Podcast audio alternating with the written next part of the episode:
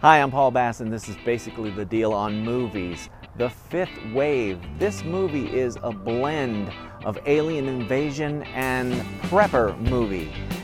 Unfortunately, the movie's already been made in a cartoon form in a movie called Home. But beside that, this is a teenager who survives the invasion, and here we are coming upon the fifth wave, and she's getting ready to rescue the entire world.